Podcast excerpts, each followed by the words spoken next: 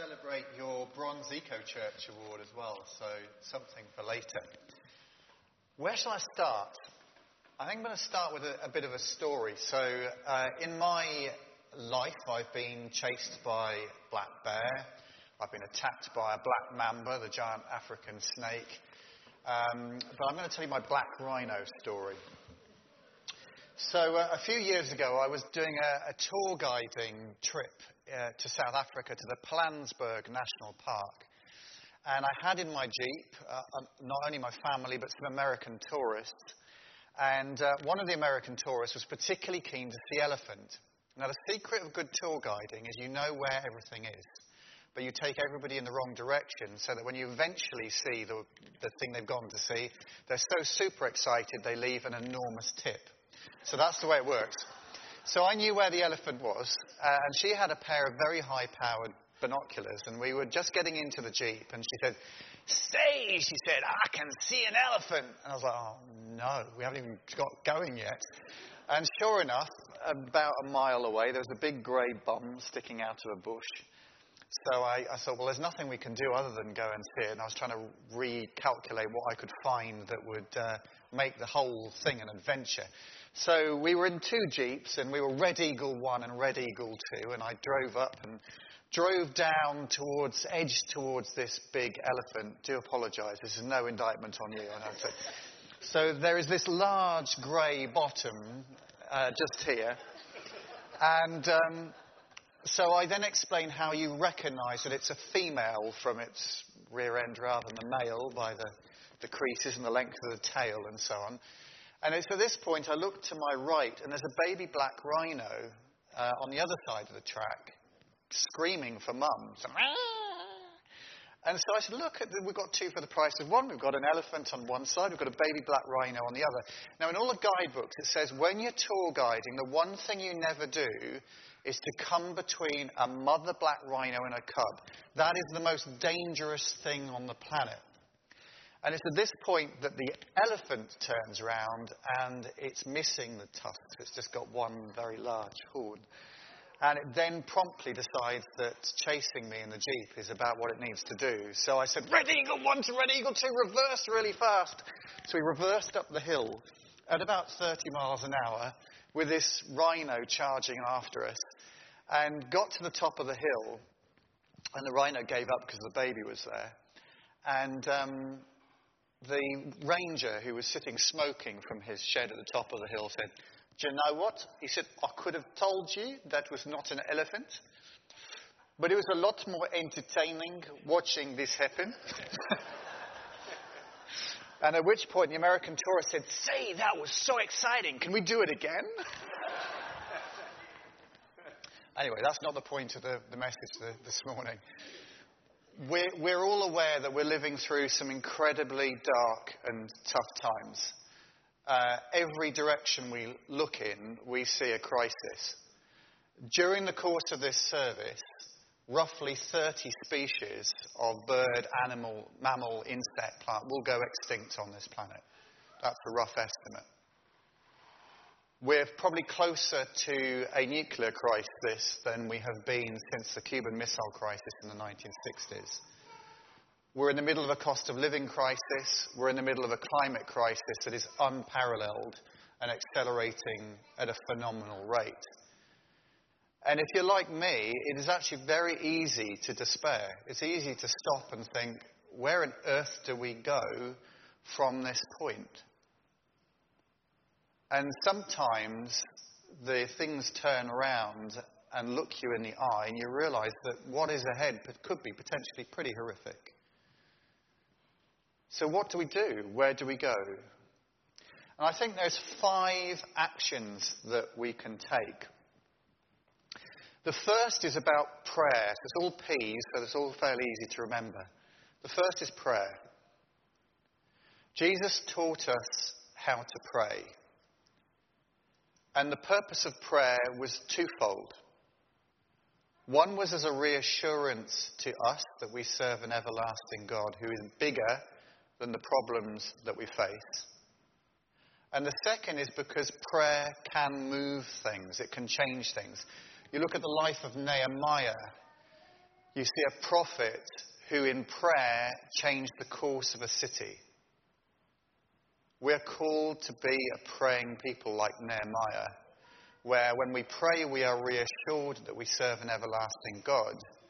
But then when we're facing the climate crisis, a biodiversity crisis, the cost of living crisis, and potential war, we are assured that the prayers we pray can and will make a difference. And so, in the crisis and the environment, if you feel completely unable to do anything else other than to pray, that is a huge and important contribution. The second is practical action. By you becoming an Eco Church Bronze Award winner, as a church community, you are committed to taking practical action for nature. And we all know that there's an enormous range of things we can do, both inside our church, but in our gardens, in our, in our houses. So in my own garden, I've created a mini wildflower meadow. I've put up uh, bee boxes uh, for insects to go and hide in. We've got bird feeding stations all year round. We've got a little mini pond.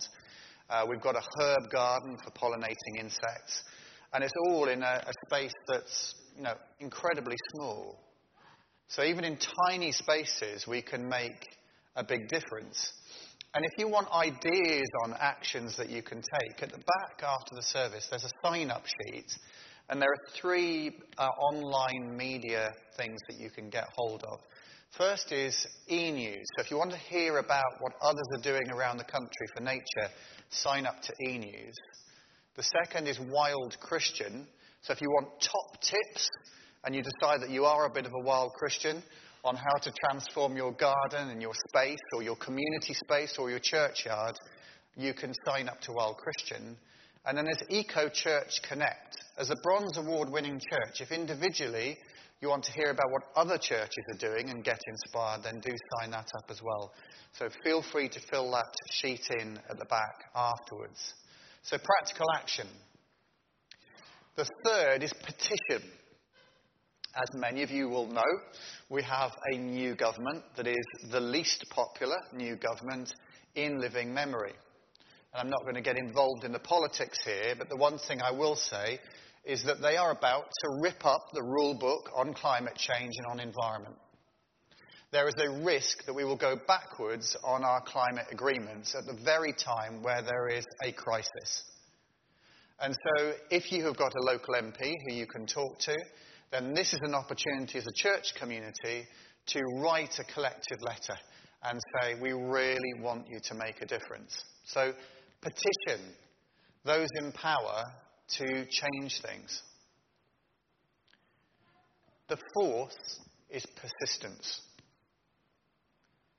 One of the things with caring for creation is that often on the first attempt, it doesn't work.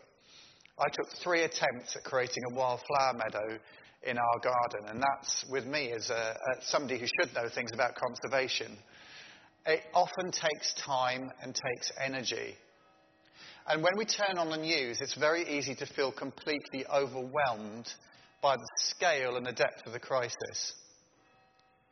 But it's okay because we serve a loving Father who sees us in that crisis, watches over us, and encourages us to keep going.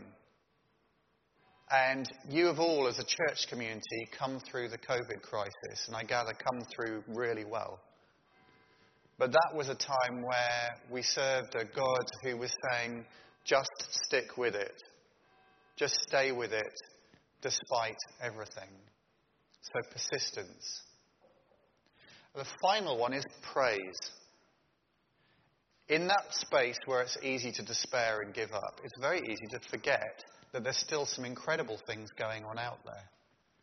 There are amazing initiatives. There's people making a real change. So let me tell you a short story. A couple of years ago, I was up in a, a very rundown area of Glasgow visiting a new conservation project that the local churches had got involved with. And sitting not far from where we were, I was going around with the councillors and the mayor, was a, a man sitting cross legged looking out into the bushes. And the councillor I was with said, Whatever you do, don't go and talk to him. He's a heroin addict and a dealer and has got a real reputation in Glasgow. Now, me being me, I thought that's exactly the person I want to go and talk to. So I went and sat next to him, and the counsellor stood there rather awkwardly. And he said, I was about to say something. He said, No, don't say anything. He said, Just sit with me for a while, Tanny. So I sat there in silence, feeling a bit awkward, and he just stayed looking straight out at the bushes. And I was about to say something. He said, No, shh, don't say anything, just wait. And as we waited and watched, we were suddenly aware of a female fox coming out just 10 metres from us. And it looked at him straight in the eye. And they looked at each other. And it walked past, and then nine cubs, new cubs, came out and walked past. And he looked at me and said, Unless you stop, you don't get to see what happens. And he said, This is where I find my hope. He said, I'm doing a lot of bad things, but this is where my hope is. And so it's critical, isn't it, that we learn to stop and listen.